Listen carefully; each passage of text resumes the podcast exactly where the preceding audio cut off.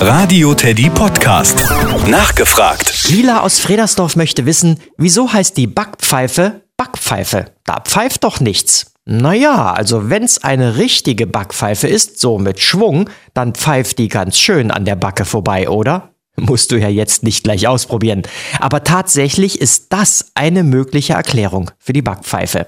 Eine andere ist, die Backpfeife ist ja dasselbe wie eine Ohrfeige und da ist die Frage, woher kommt die Feige? Hier gibt es zwei Deutungen.